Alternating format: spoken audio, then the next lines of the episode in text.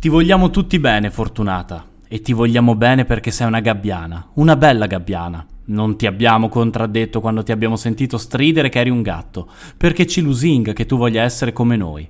Ma sei diversa e ci piace che tu sia diversa. Non abbiamo potuto aiutare tua madre, ma te sì. Ti abbiamo protetta fin da quando sei uscita dall'uovo. Ti abbiamo dato tutto il nostro affetto senza alcuna intenzione di fare di te un gatto. Ti vogliamo gabbiana. Sentiamo che anche tu ci vuoi bene, che siamo i tuoi amici, la tua famiglia, ed è un bene tu sappia che con te abbiamo imparato qualcosa che ci riempie di orgoglio. Abbiamo imparato ad apprezzare, a rispettare e ad amare un essere diverso. È molto facile accettare e amare chi è uguale a noi, ma con qualcuno che è diverso è molto difficile e tu ci hai aiutato a farlo. Sei una gabbiana e devi seguire il tuo destino di gabbiana, devi volare. Quando ci riuscirai, Fortunata, ti assicuro che sarai felice. E allora i tuoi sentimenti verso di noi e i nostri verso di te saranno più intensi e più belli, perché sarà l'affetto tra esseri completamente diversi. Noi siamo i tascabili e questa settimana ci mettiamo in tasca e nel cuore Luis Sepulveda.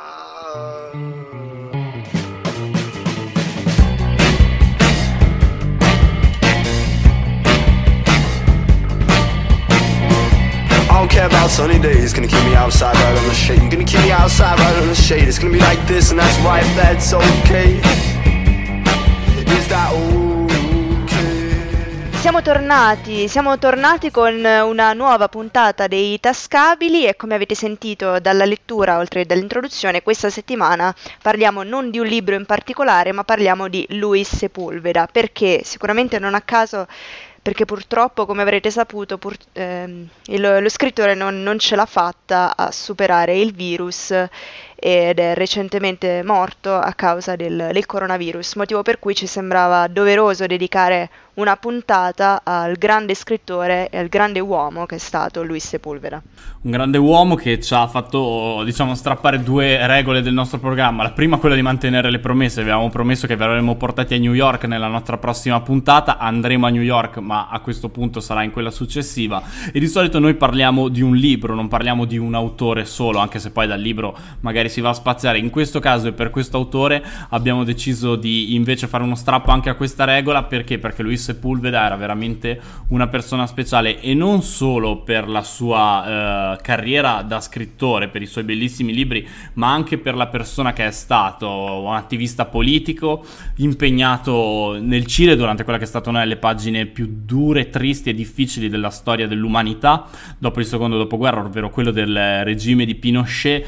Sepulveda era addirittura nella guardia personale di Salvador Allende, il grande primo ministro socialista del Cile che venne eh, eh, usurpato con un colpo di stato da Pinochet e si sparò eh, nel suo palazzo. Per questo motivo Sepulveda iniziò una lunga vita di esule, prima in Sud America e poi in Europa nonostante la lontananza non smise mai di eh, lottare per quelle che lui pensava fossero le giuste cause, quella, l'inizio del comunismo, ma poi il suo pensiero politico eh, subì una lunga evoluzione, ma anche la causa ambientalista fu uh, a bordo di un equipaggio di Greenpeace per un certo periodo. Ci sono racconti di persone che conosco che mi, han, che mi hanno raccontato anche in questi giorni di aver visto Sepulveda accanto a loro in cortei in tutta l'Italia, veramente una persona unica, eh, non solo come scrittore, ma come grande anima di questo tempo. Infatti sapevi che eh, Sepulveda parlava ben 4-5 lingue, tra cui anche l'italiano, il francese, ovviamente lo spagnolo eh, e l'inglese. Infatti sono molte le dichiarazioni che lo stesso Sepulveda ha rilasciato anche in italiano, una lingua che lui era cara, eh, anche e soprattutto perché cari gli erano i lettori italiani che sono tantissimi, molto affezionati eh, allo scrittore e affezionati anche ai luoghi della letteratura che sono appunto i luoghi della sua vita, come dicevi prima.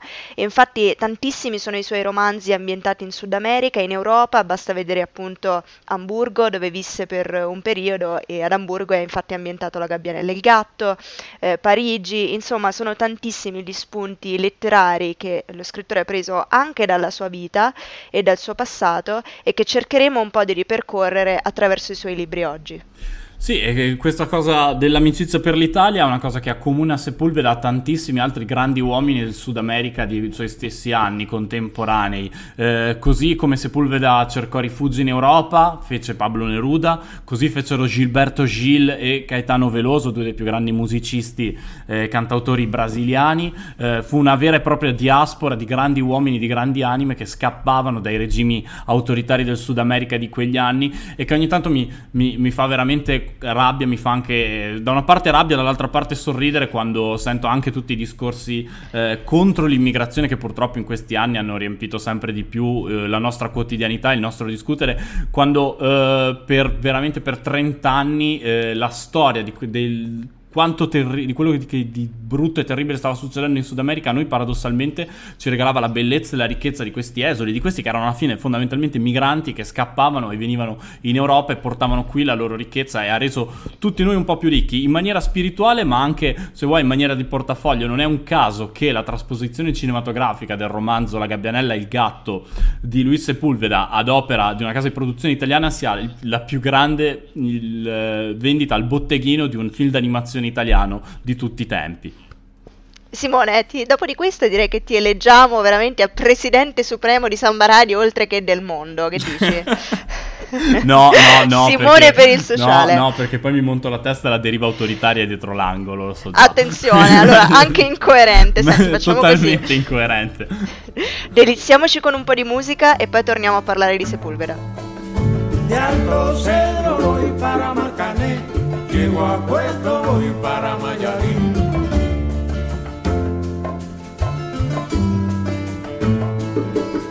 De Alto Cedro voy para Marcané, llego a Puerto, voy para Mayarín.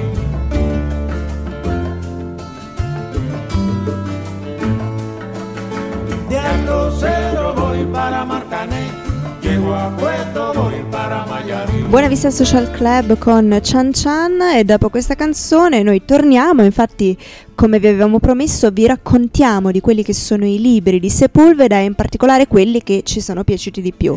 E allora Simone ti chiedo qual è quello che a te è piaciuto di più allora, e quello perché? che mi è piaciuto di più non lo so, però quello a cui sono più legato emotivamente è sicuramente, sembra banale, ma è la gabbianella e il gatto. Uh, e il motivo è, è, stupido e banale, però uh, per me è molto caro, perché La gabbianella e il gatto è il primo libro che io abbia mai letto.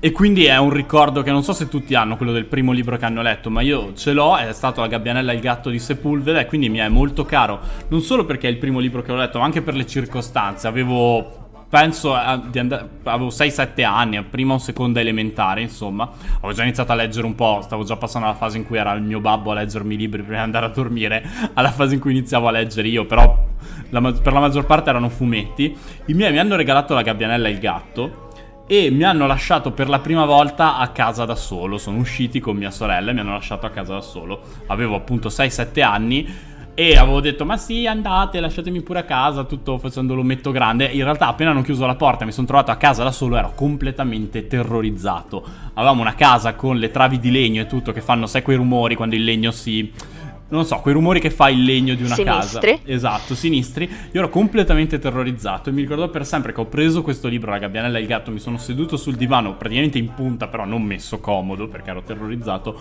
L'ho aperto e mi sono lasciato completamente assorbire dal libro e dalla sua storia per non eh, pensare alla paura che avevo e ha funzionato. Ho letto praticamente ininterrottamente fino a quando i miei non sono tornati ed è andato tutto bene e, e, quel ricordo lo porterò per sempre con me e secondo me comunque La gabbianella e il gatto è veramente un libro, è sicuramente una favola, è adattissima ai bambini, ma è veramente un libro ben scritto, ben pensato e che permette anche ai bambini di iniziare ad affrontare alcuni temi veramente importanti che Sepulveda ha avuto in questo libro la capacità di spiegare in una maniera molto semplice proprio pensando ai più piccoli, cioè il tema dell'ecologia, perché tutta la storia viene messa in, storia viene messa in atto da cosa? Da questo stormo di gabbiani che si tuffa in acqua per eh, mangiare. A un certo punto il capo, il capo branco, il capo stormo, eh, avverte che c'è quella che viene definita nel libro la peste nera, ovvero una macchia di petrolio nell'oceano. Gli altri gabbiani escono su, la madre della gabbianella non se ne accorge in tempo, rimane invischiata in questo petrolio, riesce poi a volare fino alla casa del gatto Zorba, che è l'altro protagonista della storia, dove depone l'uovo che, da cui poi nascerà appunto Fortunata la gabbianella e fa promettere e, e chiede a Zorba di promettergli tre cose. La prima è che non mangerà l'uovo, ovviamente. La seconda okay. è che si prenderà cura della gabbianella e la terza che le insegnerà a volare. Quindi eh, inizia questa storia bellissima in cui ancora una volta al suo interno ci sono i temi dell'ecologia, ci sono i temi del rapporto con il diverso, c'è il tema del rapporto tra gli animali e l'essere umano. È veramente una storia eh, che racconta anche quelli che sono i temi complessi, che forse però alla fine hanno di base e di fondo delle verità molto semplici. Sepulveda è capace di tornarci e comunicarle nel modo migliore, tanto ai bambini quanto penso anche a un adulto che riprendesse in mano questo libro.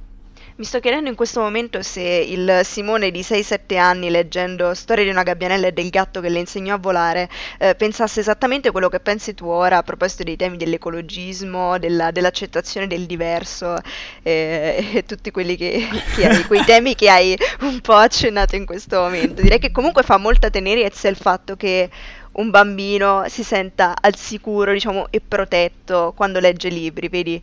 Perché a me, per esempio, non ha dato la stessa impressione eh, la gabbianella e il gatto, perché io poi in realtà ho visto il cartone e mi ha traumatizzato per i topi, quindi sicuramente non la stessa tranquillità.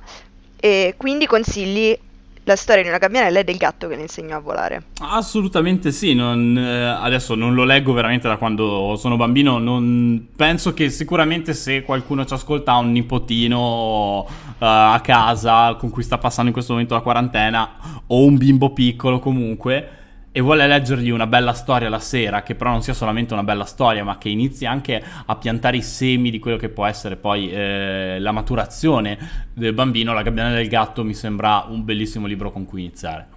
La Gabbianella e il gatto è anche, eh, come dire, fatta e composta di alcuni personaggi veramente eh, belli. Abbiamo già parlato appunto di, dei due protagonisti, sono Zorba, il gatto che si trova eh, costretto a prendersi cura di questa gabbianella che non sa veramente da dove cominciare e per fortuna ad aiutarlo in tutto questo arrivano gli amici gatti di quartiere, si crea un po' questa comunità, c'è veramente questo senso di comunità all'interno del mondo dei gatti nel libro, di cui fanno parte il colonnello e il segretario che sono un po' le due anime di un governo, volendo. Diderot, dal nome allegorico, che è il gatto che possiede un'enciclopedia e, ed è la persona a cui vanno a chiedere un aiuto. E anche qui Sepulveda inizia a raccontare quello che è l'importanza della conoscenza, del sapere eh, per affrontare i problemi della vita. E poi alla fine il contatto con l'essere umano non è un essere umano casuale, eh, l'essere umano cui, a cui vanno a chiedere consiglio per capire come aiutare Fortunata a volare è un poeta ed è una scelta eh, anche questa allegorica all'interno del libro che Sepulveda fa, eh, riferendosi alle persone che sono più capaci di mettersi in contatto con l'altro da sé probabilmente, perché appunto spiega nel libro Sepulveda i gatti sanno parlare la lingua degli umani ma hanno deciso di non farlo perché hanno paura di quella che potrebbe essere la reazione reazione degli umani saggi, e quindi consiglio di continuare a fare così, e solo un poeta avrebbe la capacità insomma di accettare questa cosa e di porsi nel modo giusto con l'altro da sé, perché questo discorso del saper amare il diverso da sé è centrale all'interno della trama.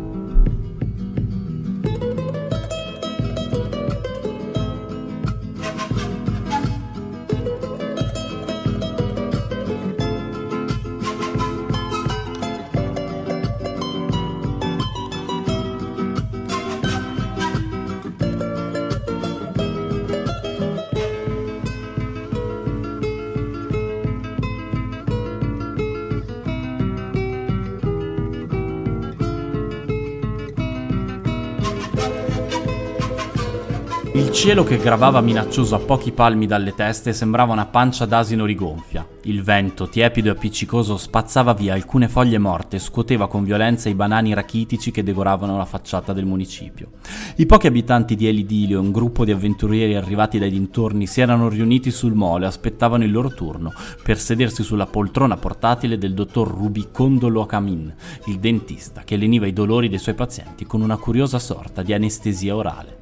E quella che avete sentito è appunto l'incipit di un altro libro di Sepulveda, che è quello che personalmente mi è piaciuto moltissimo e che è eh, appunto il vecchio che leggeva romanzi d'amore, che si apre appunto con questa scena eh, di, del dentista, che è uno eh, dei coprotagonisti e degli amici del protagonista, che è appunto Antonio José Bolivar Proagno, che è il vecchio che vive a El Idilio, questo paesino sperduto del, del Sud America e eh, all'interno del libro, quindi man mano che si va avanti con la storia, attraverso dei flashback si cerca di capire i motivi per cui quest'uomo da St. Louis, dove viveva con la moglie, si è trasferito poi a Elidilio, questo paese che veramente sembra eh, perdersi all'interno di una foresta circondata dalle fiere più, più selvagge e dove vivono anche eh, appunto gli indios, che sono in questo caso gli Shuar, eh, che sono appunto eh, gli abitanti autoctoni della, della zona e che insegneranno poi a Bolivar a vivere con la foresta e a rispettare quindi quella foresta, insomma vivere in una maniera assolutamente diremo selvaggia ma allo stesso tempo in armonia con, con la natura.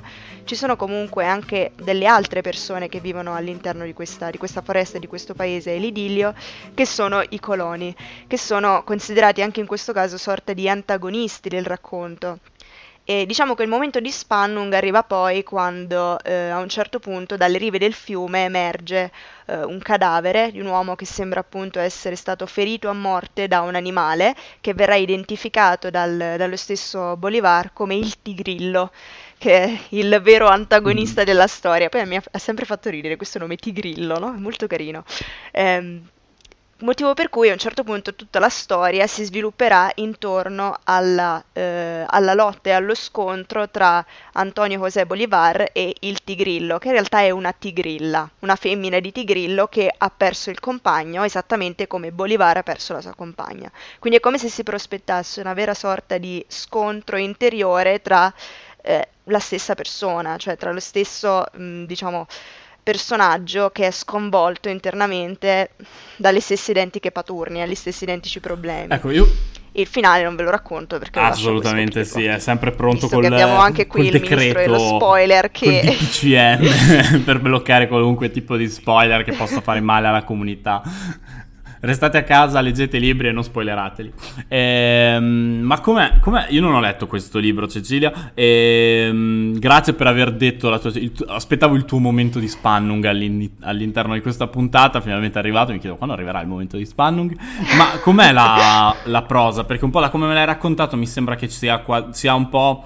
Eh, giochi un po' tra eh, realismo e favola quasi, pur essendo un romanzo più per adulti, anche per quelli che sono i protagonisti il tema, però ci sono alcuni nomi che sono molto allegorici, quello di Bolivar per esempio ovviamente, e, e altri, com'è la prosa?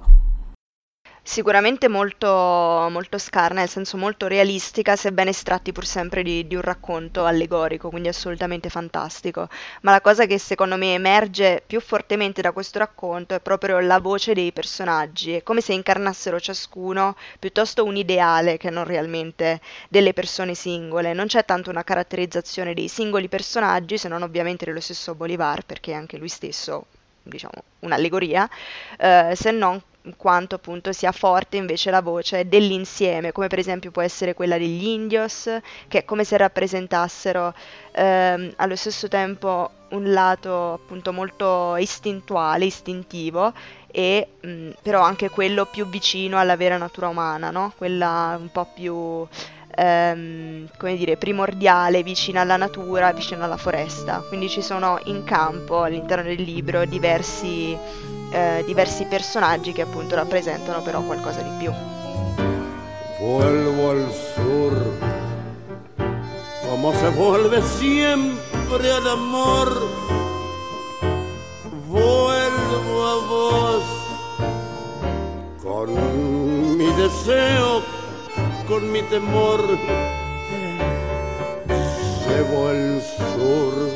Da lì parte la più australe delle linee ferroviarie, il vero Patagonia Express, che dopo 240 km di marcia, collegando città come El Surto e Bella Vista, arriva a Rio Gallegos, sulla costa atlantica. Il convoglio, formato da due carrozze passeggeri e da due vagoni merci, è trascinato da una vecchia locomotrice a carbone, fabbricata in Giappone agli inizi degli anni 30. Ogni carrozza passeggeri dispone di due lunghe panche di legno che vanno da cima a fondo. A un estremo del vagone c'è una stufa legna che deve essere alimentata dagli stessi passeggeri e su di essa una stampa con l'immagine della Vergine di Luhan, la loro protettrice. I due gringo dedicarono gran parte della loro vita agli affari di banca, che come è noto si possono affrontare in due modi, o facendo il banchiere o il rapinatore. I due gringo optarono per la seconda possibilità perché, in quanto gringo, avevano nelle vene un puritanesimo che li faceva restare fermamente legati a certi principi etici. E questo cielo? E tutte queste stelle? Sono un'altra bugia della Patagonia, Baldo? Che importa? In questa terra mentiamo per essere felici, ma nessuno di noi confonde la bugia con l'inganno. E questo che avete sentito era invece un estratto da Patagonia Express, che anche è un libro ispirato a parte della biografia dello stesso Sepulveda.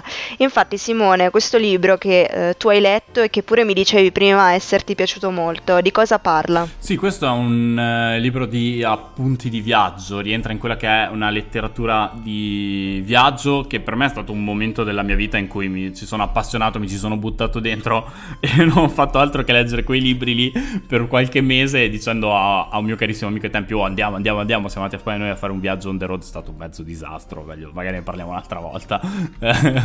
Però eh, Patagonia Express mi piacque molto ai tempi parla proprio di questo viaggio in Patagonia e la, canzo- il, la canzone che abbiamo sentito prima Vuelvo al Sur di Astor Piazzolla composta per il film Sur di un regista argentino quel sur, ovvero sud di cui parla la canzone, di cui parla il film, era proprio la Patagonia dove venivano eh, deportati i dissidenti politici dall'Argentina. Infatti è una canzone struggente che parla di questo ritorno alla terra delle sofferenze.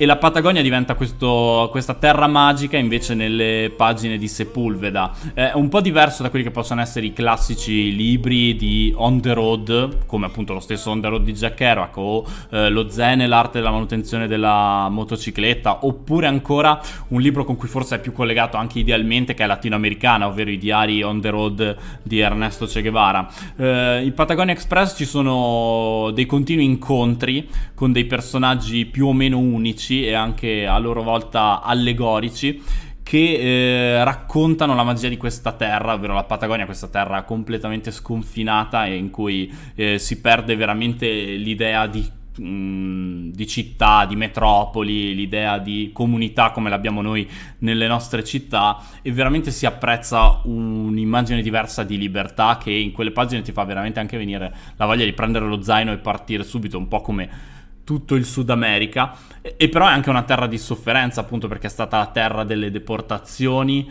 eh, una cosa che Sepulveda conosceva una cosa che Sepulveda ha denunciato eh, nella sua vita. E a me è sempre piaciuta molto questa frase che abbiamo sentito prima nella lettura eh, in cui dice che importa in questa terra mentiamo per essere felici ma nessuno di noi confonde la bugia con l'inganno ed è una verità che vale tanto per la Patagonia ma vale spesso anche per le nostre vite quelle piccole bugie che ci diciamo eh, per mantenere una felicità che è vera anche se si basa in parte su una bugia, però ogni tanto bisogna un po' accomodarsi a quello che la vita ci dà. E Sepulveda, secondo me, in tutta la sua scrittura, mh, mm, anche negli altri libri, ha questa capacità veramente di eh, dare dei piccoli insegnamenti. È, è, molto citabile Sepulveda come autore, ci sono veramente delle piccole perle di saggezza un po' ovunque. E forse in Patagonia Express ce ne sono un po' di più perché è spezzato in racconti, in incontri e quindi eh, hai questo gusto del viaggio che viene raccontato in maniera bellissima, parla delle nuvole, parla della terra e poi all'interno hai questi incontri e quindi questi momenti anche di eh, insegnamento di veramente di letture interessanti. Anche il discorso prima dei due gringos che dovendo scegliere se fare i banchieri o rapinare la banca, visto che hanno dei principi etici, decidono che è meglio rapinarle. Eh, è, è, bello e divertente e, e, sembra porre in un altro modo la questione po- posta anche da Brecht di chi è il vero criminale, quello che la banca la rapina o quello che l'ha fondata. E... Beh, secondo te che cosa risponderebbe Sepulveda? Chi la rapina o chi l'ha fondata? Chi l'ha fondata. È chi l'ha fondata, certo, perché è compagno, compagno di Sepulveda, come dici tu. assolutamente compagno, ma è un compagno che però per tutta la sua vita si è continuato a fare domande su quello che voleva dire essere compagno. Lui a un certo punto, eh, lui, è figlio, lui è figlio di padre anarchico, nipote di nonno anarchico, tra l'altro se ricordo bene esule andaluso, scappato dall'Andalusia, cioè suo nonno è scappato dall'Andalusia ai tempi del franchismo perché è anarchico ed è andato in Sud America. Lui, f- figlio e nipote di anarchico, poi è entrato nella gioventù comunista, che eh, voglio dire, comunque non era piaciuto a padre e nonno questa cosa, e poi è dovuto scappare invece dalla, dal Cile e tornare in Spagna e in Europa scappando dalla dittatura lì. Però la sua fu una una militanza sempre critica. Lui a un certo punto, mi ricordo, andò anche in Russia tra i giovani più promettenti della gioventù comunista cilena e, e venne rispedito anche da lì. esatto, fu cacciato pure da lì perché però è quello è il modo giusto di essere mh, mm, militante, il modo giusto di essere anche eh, di, di, vivere la propria azione politica. Se, eh, anche o, o, oggi spesso anche in politica si sente spesso "Ah, quello è incoerente, incoerente". Poi per carità, questi sono incoerenti perché spesso e volentieri cercano di cambiano idea a seconda seconda di com'è l'opinione pubblica e quindi solo con l'occhio al consenso, ma in realtà cambiare idea nella vita, soprattutto nella vita politica di una persona, non è sbagliato perché delle volte le cose si evolvono, eh, non solo il tuo pensiero si evolve, ma anche le circostanze si evolvono e cambiano e quindi è giusto anche cambiare idea. E Sepulveda ha fatto spesso questo nella sua vita, ha messo spesso in discussione le proprie credenze, sempre pronto ad aggiornarle ed è, anche, ed è bello anche vederlo all'interno dei suoi libri.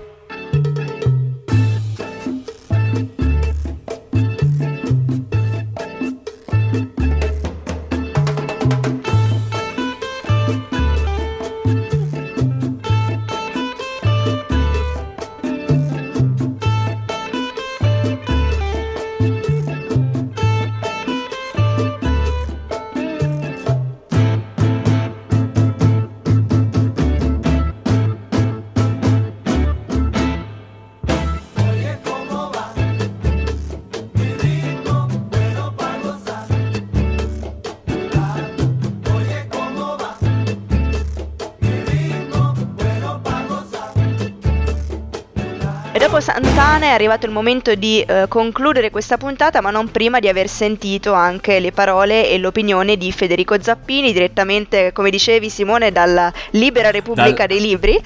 Esattamente, dalla Libera Repubblica dei Libri che resiste nonostante la situazione difficile per tutti quelli che vivono e... di libri. E ci è venuto a, to- a trovare di nuovo Federico Zappini per consigliarci qualche altro libro per continuare a passare il migliore modo di questa quarantena, ma anche per parlare di Luis Sepulveda, perché eh, sono sicuro che anche lui avrà qualcosa da dirci su questo grandissimo scrittore. Allora, Federico, grazie di essere di nuovo qui con noi. Volevamo reinvitarti, abbiamo deciso di farlo adesso in modo così da parlare di qualche libro, ma anche volevamo avere un tuo ricordo di Luis Sepulveda, o se vuoi un doppio ricordo, quello di Luis Sepulveda scrittore, ma anche quello di Luis Sepulveda attivista politico, eh, sempre alla ricerca di una nuova idea di mondo, eh, che però fosse attaccata a quei valori che hanno sempre fatto parte del suo pensiero e che per molti anni è stato anche qui in Italia a raccontare questa sua idea e a vivere questa sua ricerca.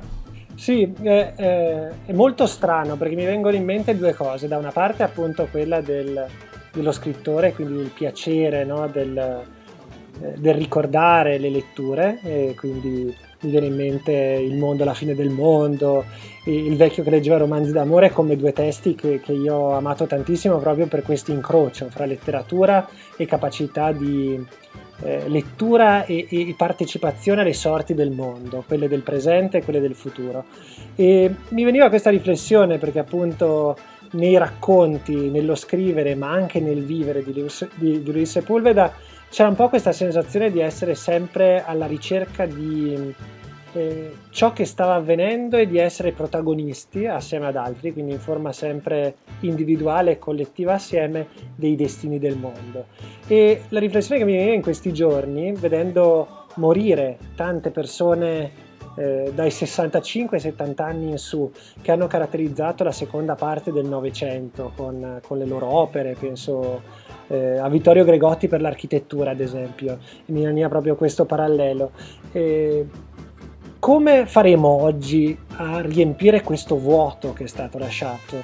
Eh, lo faremo solamente in termini nostalgici, di memoria, quindi diremo ah c'era un tempo in cui gli scrittori, gli architetti, eh, i cantanti erano così e riuscivano a tenere assieme queste due parti in maniera così vera, no? scrivendo eh, dentro i loro, i loro testi già offrire gli spunti per la lettura del presente e l'interpretazione poi di un nuovo futuro o invece saremo in grado di fare una cosa molto diversa e molto più profonda, essere noi parte di questa trasformazione.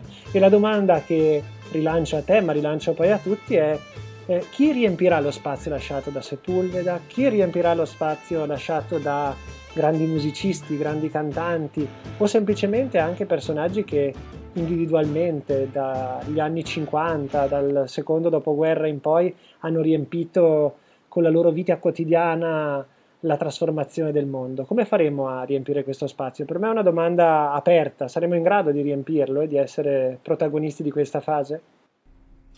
È sicuramente una domanda eh, validissima e totalmente attuale. Eh, mi viene a pensare, mh, mm, insomma, è un discorso che vale un po' per tutte le arti, questa assenza forse di artisti a 360 gradi, capaci sia di comunicare con la loro arte, ma anche di porsi delle domande su cosa stanno comunicando. Mi ricordo un concerto di qualche anno fa, quando ancora ero studente a Bologna, mh, mm, ci fu questo concertone a, all'Arena Parco Nord, a Bologna Nord, in cui mm, c'erano i, gli Scapì, eh, Manu Ciao, tutti questi gruppi qua e uscì un articolo su una rivista bolognese che giustamente diceva eh, si, sem- che sembrava una line-up che si sarebbe potuta vedere a Genova nel 2001 e in realtà è stato così perché Manu Chao era a Genova nel 2001, cioè erano passati vent'anni eppure sembrava che gli artisti di riferimento per eh, quel mondo politico eh, non, ness- nessuno di nuovo fosse arrivato sulla scena, forse perché le nuove generazioni un po' si sono allontanate da questo modo di vivere eh, anche l'arte che era parte dell'impegno politico. Forse non è questo il motivo, ma è una più generale crisi di idee anche del mondo politico, per cui sono forse 20-30 anni che cerchiamo di far funzionare una cosa che forse avremmo capito che non funziona, però non riusciamo ad ammettercelo e, e quindi è difficile anche avere nuove idee. Io devo dire che su questo pensavo proprio in questi giorni a questo ventennio, no? 2001-2021, dove c'era tutta questa parte appunto musicale e culturale. Quest'anno nella, nell'estate 2020 si sarebbero dovuti ricomporre i Race Against the Machine per una serie di concerti. Eh, quindi un ritrovarsi. Eh, quello che mi piacerebbe capire e anche discuterne appunto di questo è come riusciremo a farci carico probabilmente di un mondo nuovo con caratteristiche molto diverse e come riusciremo a farlo proprio in questa uh, rimessa in connessione tra la vita privata e quindi i nostri comportamenti, le nostre vite quotidiane e un ritrovato, spero, immagino, eh, una nuova capacità di riprogettare il futuro. Questa è una, secondo me una sfida molto importante del post-Covid, se ci sarà un post-Covid eh, che inizierà dopo il 4 maggio. Ecco, Prima di parlare del post-Covid, però si può parlare ancora, bisogna parlare purtroppo del durante Covid. Ehm, le librerie qui in Trentino sono ancora chiuse, come sta andando per voi, per la due punti? Cosa state facendo in questo periodo? Immagino consegne. Sì, esatto. Eh, stiamo ancora consegnando libri ai nostri eh, clienti, lettori, lettrici che, che, nella città di Trento hanno voglia di, di avere ancora qualcosa di, di, di, nuovo da leggere in questi giorni. E, però ci poniamo anche qua un sacco di domande, nel senso che eh, cambieranno molte cose, dal, più o meno dal 15 di marzo, dal 13 di marzo non escono novità, quest'anno sarà profondamente segnato da questa eh, parentesi di, di, quasi due mesi, due mesi abbondanti di eh, assenza di novità editoriali che faranno slittare molte nuove uscite nel 2021 e ovviamente anche in questo caso le domande riguardano che cosa ne sarà della filiera editoriale dall'autore, dalle autrici fino a, alla libreria e fino ai lettori e eh, come libreria due punti ce lo stiamo chiedendo perché quando ormai 7-8 giorni fa si paventava la possibilità, come in altre parti d'Italia, di riaprire le librerie, noi ci siamo detti ma in che modo possiamo riaprire? Possiamo riaprire semplicemente per decreto e quindi dicendo si riaprono le porte e si ricomincia con le 3-4 regole di distanziamento fisico ancora in, in essere, o forse dobbiamo, oltre a riaprire gli spazi fisici, interrogarci appunto su quali saranno le caratteristiche della vita sociale culturale cittadina, urbana, perché noi appunto siamo una libreria di città, e, provando a farlo con altri anche in questo caso, perché credo che la vera eh, questione eh, nel momento in cui ci avventuriamo nella, nel periodo estivo che normalmente era punteggiato di festival, appuntamenti di vita di strada, eh, di utilizzo dei parchi, che oggi sono tutti lì con un punto sos- di sospensione, con dei punti di sospensione per capire se, se e come ci si potrà ritrovare eh, credo che per l'ambito culturale la vera sfida sia quella di trovare nuovi modi, nuovi linguaggi e soprattutto nuovi momenti in cui condividerla questa cosa. Eh, ci salveremo e in qualche maniera riprogetteremo tutti assieme, non credo che ce la faremo da soli, lo abbiamo visto anche solamente con le consegne. Le consegne sono qualcosa di molto importante dal punto di vista eh, sentimentale, mi viene da dire, vedere le persone che aprono una porta e con la mascherina sul naso eh, sorridono per uh, la ricezione di un libro è qualcosa che fa bene al libraio e credo che faccia bene anche al lettore. E, dall'altra parte la cosa più interessante probabilmente è quella di capire appunto come tutti gli attori del mondo culturale, creativo, artistico della città riescono a diventare protagonisti di una nuova stagione con nuove regole, con nuovi con nuovi linguaggi. Questa per me è una sfida bellissima che spero di poter eh, sviluppare con tanti, magari appunto anche in queste conversazioni. Speriamo sia così. Intanto si rimane a casa, c'è tempo da dover eh, impiegare, ce n'è. Noi ovviamente nel corso della puntata abbiamo consigliato alcuni dei libri di Sepulveda che ci sono piaciuti di più ai nostri ascoltatori. Come sempre noi guardiamo un po' al passato, che sia prossimo o remoto, a te chiediamo invece lo sguardo ai libri del presente, quindi Federico hai un paio di libri che vuoi consigliare ai nostri lettori e che sono anche disponibili in consegna presso la libreria Due Punti? Ve ne consiglio velocemente alcuni di quattro case editrici indipendenti. Introfada, un libricino nero di Ad Editore, eh, che è il manifesto antisistema del militante introverso. In un mondo fatto di prestazioni e di voglia di esprimersi, un po' di introversione forse può aiutarci a ritrovarci. Eh, un secondo libro bellissimo, uscito per Eleutera e che richiama di nuovo la cooperazione, Il mutuo appoggio, un fattore dell'evoluzione. Parla di mutualismo, di cooperazione da un punto di vista anarchico, libertario.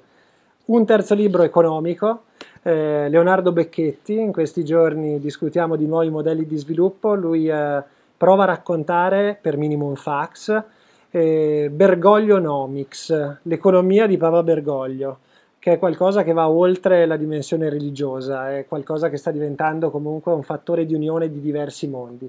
Un ultimo per invece appassionati di graphic novel, un um, libro in due parti, la prima eh, uscita qualche mese fa, la seconda uscita poche settimane fa prima del, del blocco, Celestia, Manuele Fior, secondo me uno dei eh, più bravi illustratori in circolazione, parla di una Venezia in attesa di un'invasione e di un gruppo di ragazzi che prova a trovare una via di fuga.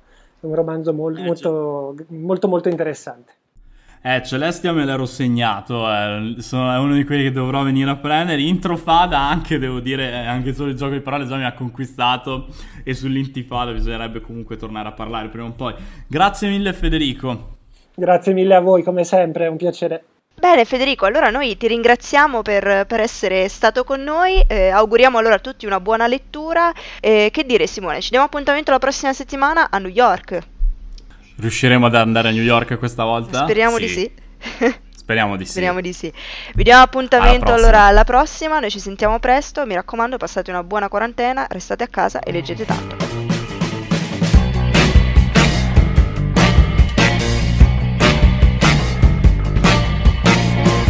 I don't care about sunny days, you keep me outside?